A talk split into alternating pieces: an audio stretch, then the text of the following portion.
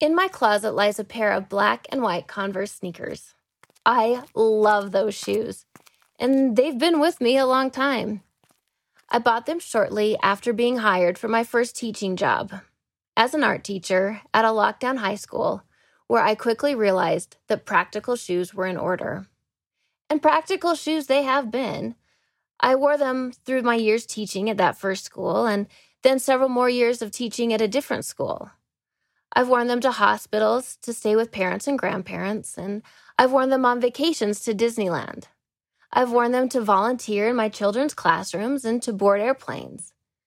I've worn them to set up booths at Quilt Market, and I've worn them to clean bathrooms at my church building. I've worn them in good times and in bad, during feast and famine. And I wore them just this morning over to the gas station to grab a soda. I've had these shoes for a long time now. I'd say more than 15 years. They're my comfort shoes. They've been with me through so much. Often when I slip them on, I'm transported back to a time that I had previously worn them. That time I wore them on that really cool pier. The time I got a speeding ticket with all my kids in the car.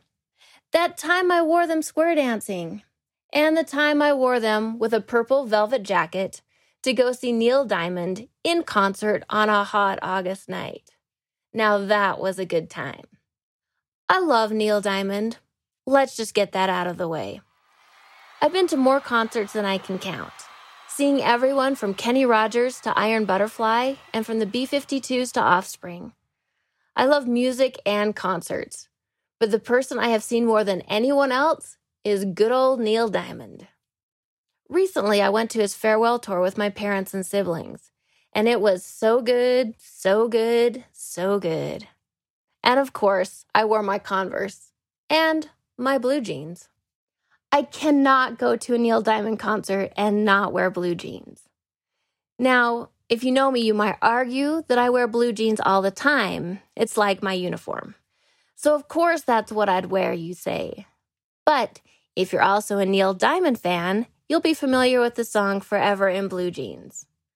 Forever in Blue Jeans is one of my favorite songs and is the unofficial soundtrack to my marriage. Two poor kids in love who put each other through school to become what they've always wanted to be, teachers.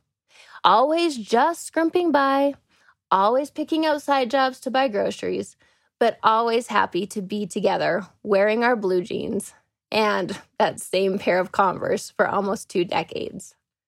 Money talks, but it don't sing and dance and it don't walk.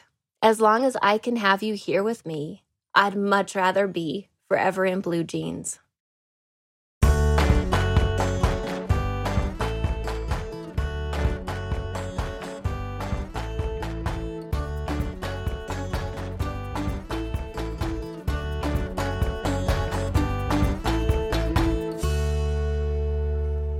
On May 20th, 1873, an American icon was born. An icon that would gain popularity not only in our country, but around the globe. An icon that almost 150 years later, I bet can be found in your closet. And that's because back in May of 1873, blue jeans were born. Actually, blue jeans had been around previous to May 20th of 1873, but it was on that date that Levi Strauss and Jacob Davis obtained a U.S. patent on the process of how to create it. Here's how it happened. Jacob was a tailor working in Nevada when one day he was approached by a local woman who asked if it was possible to create a pair of trousers for her husband that would not fall apart. After much thought, Jacob came up with the idea of using rivets. Trousers seem to rip, tear, and come apart at certain points where the fabric could become strained, such as at the pocket corners and at the base of a button fly. However, if he could reinforce those areas with rivets, those weak points in construction would be strong, thus giving those trousers a longer lifespan. A riveted pair of trousers made from denim were sewn up, and the idea worked. The combination of durable denim with the riveted pockets and fly made for a sturdy, almost indestructible pair of pants, and soon Jacob had orders for these trousers flooding in. Jacob knew these pants were a hit and wanted to patent this new process, but needed a business partner, and so he wrote to Levi Strauss. Strauss was born in Bavaria but immigrated to New York at the age of 17 to live with his two older brothers who had come to the United States. These brothers owned and operated a dry goods store called J. Strauss Brother & Company. After learning the tricks of the trade and at the young age of 24, Strauss moved to San Francisco to set up a West Coast branch of the business. For the next 20 years, Strauss successfully built his company, selling goods and services to people throughout the region, which is how he came to meet Jacob Davis. Strauss was the textile distributor who sold Jacob the denim that was used to create his trousers. When Strauss received a letter from Davis proposing a business partnership, he jumped at the idea. Before long, patent number 139,121 was granted, and pants as we know them would be forever changed. At the time, these trousers were only made for men. Women's jeans wouldn't be introduced until 1934, and were called waist overalls because they only came to the waist and did not include the over-the-shoulder bib. It wasn't until late 1950s that this style of pants would come to be known as jeans. However, in reality, this first pair of copper-riveted pants was the blueprint for what we know today as 501 jeans. In fact, little has changed in the design or construction of Levi's since that original pair was created. Sure, the leg widths have changed over time and small design elements, like the addition of a second pocket to the back, a red flag saying Levi's sewn into that pocket, and a back leather waist tag have been added. But overall, that original design was a classic that would remain a constant to be reproduced millions of times over. Today, blue jeans are a cultural necessity and drum up a variety of nostalgic feelings that include the ideas of hard work, rugged strength, and the dignity of completing an honest day's work. We have grown up with blue jeans. Our fathers have worn them, cowboys have worn them, rock stars have worn them, and currently on any given day, half the population of the entire planet is wearing blue jeans. They have become part of our everyday life. I'm wearing a pair right now. Who knew that two guys, some copper rivets, and a pile of denim cloth would unknowingly have enough power to change the course of fashion forever?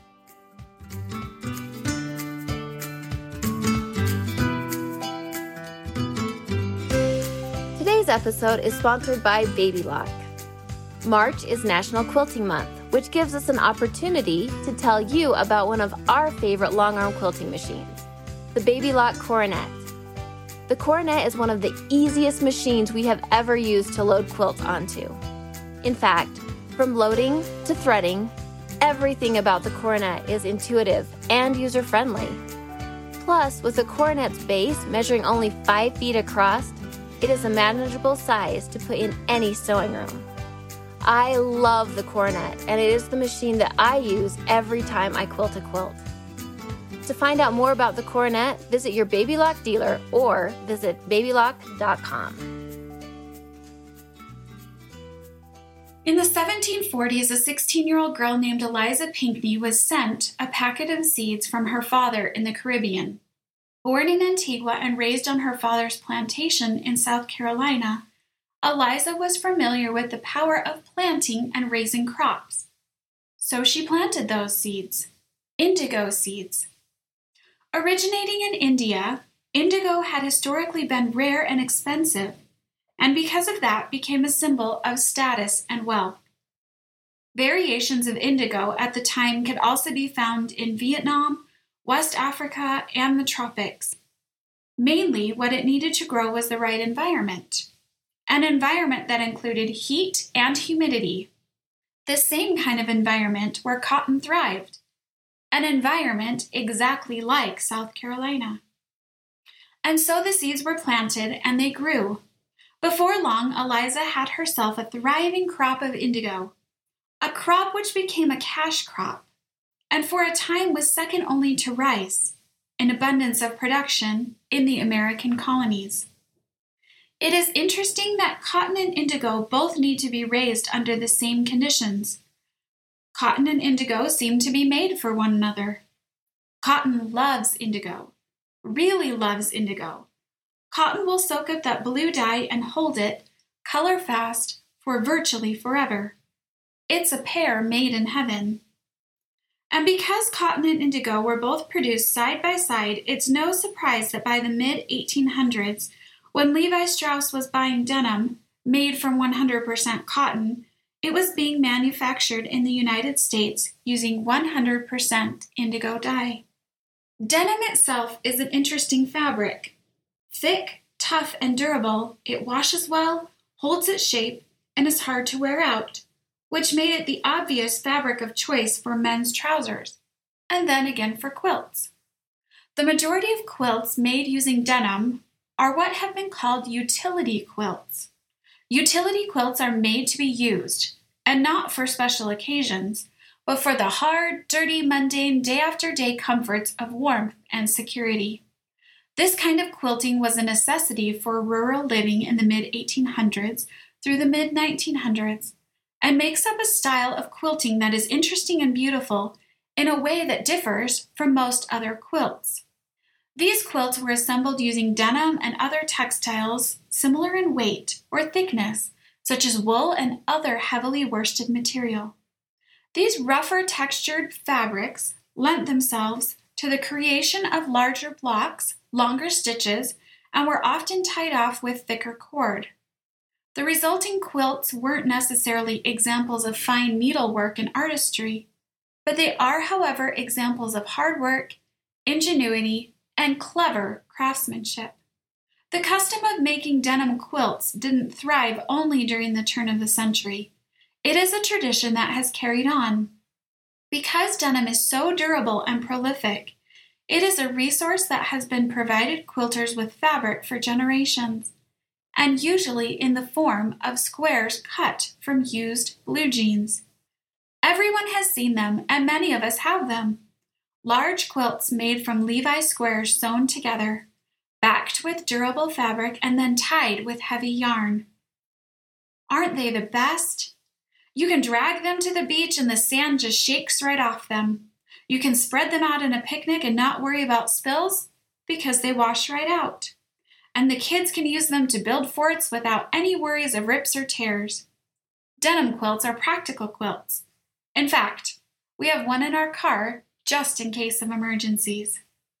And so, just like the iconic Levi Strauss blue jeans born of cotton, indigo, and copper, denim quilts born of necessity and used trousers have become an important piece of our American quilting culture. And a piece like the jeans they are cut from, they will never go out of style. Jeans get washed over and over again, and while they hold their shape and stay durable, wear patterns will eventually begin to form. Faded knees begin to appear, the ghostly silhouette of a wallet will begin to show, and wrinkles around the pocket will become ingrained. Often when you see a well-worn pair of jeans, it will tell you the story, the habit, and the lifestyle of the one who wore them. Currently, I have a favorite pair of jeans. There's a salsa stain by one pocket, a smear of paint by the hole in the knee, and more often than not, they are covered in little thread clippings. But they're my favorite, and I wear them often, with my trusty Converse sneakers. I'm not a complicated person. I like what I like, and what I like best is my family, tradition, and a good day's worth of work. Maybe that's why I'm so drawn to denim quilts. The quilts sewn together from a fabric that just doesn't know when to quit. From jeans that reflect the personality of those who wore them, and that continue to give warmth and support to others in its own humble and sturdy way. So I guess what I'm trying to say is that for me, Neil Diamond is right. Whether we are wearing them as pants or wrapped up in them as a quilt, we're all going to do okay, forever in blue jeans.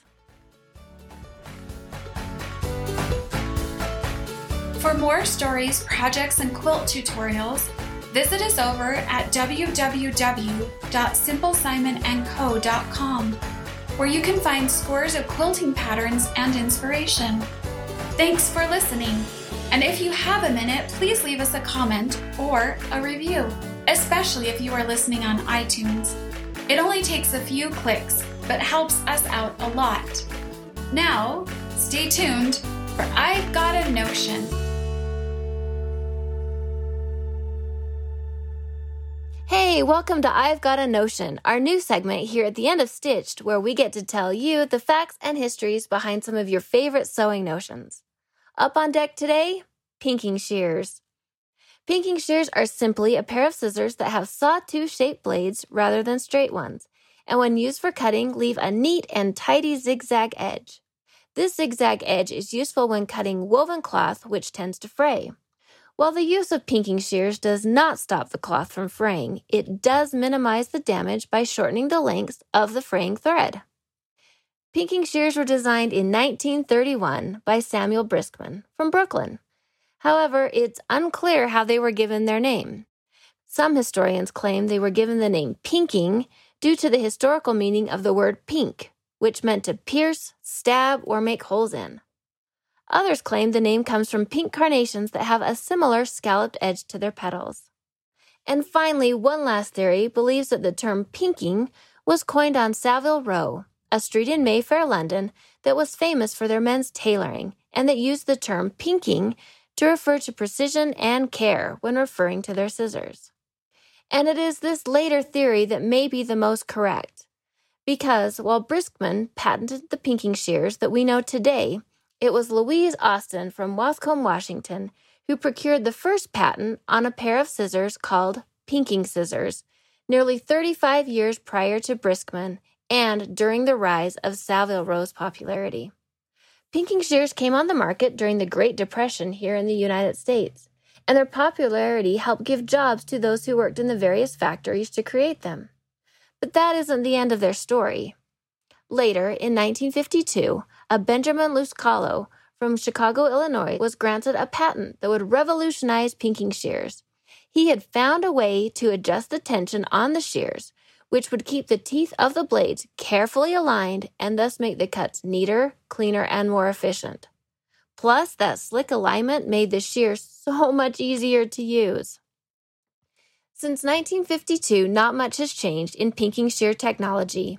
And with the rise of synthetic fibers that don't fray and the accessibility of sergers, one would think that pinking shears would have fallen out of common use. But not so. Pinking shears still remain a staple in sewing boxes across America. We hope you've enjoyed today's version of I've Got a Notion. And until next time, happy quilting.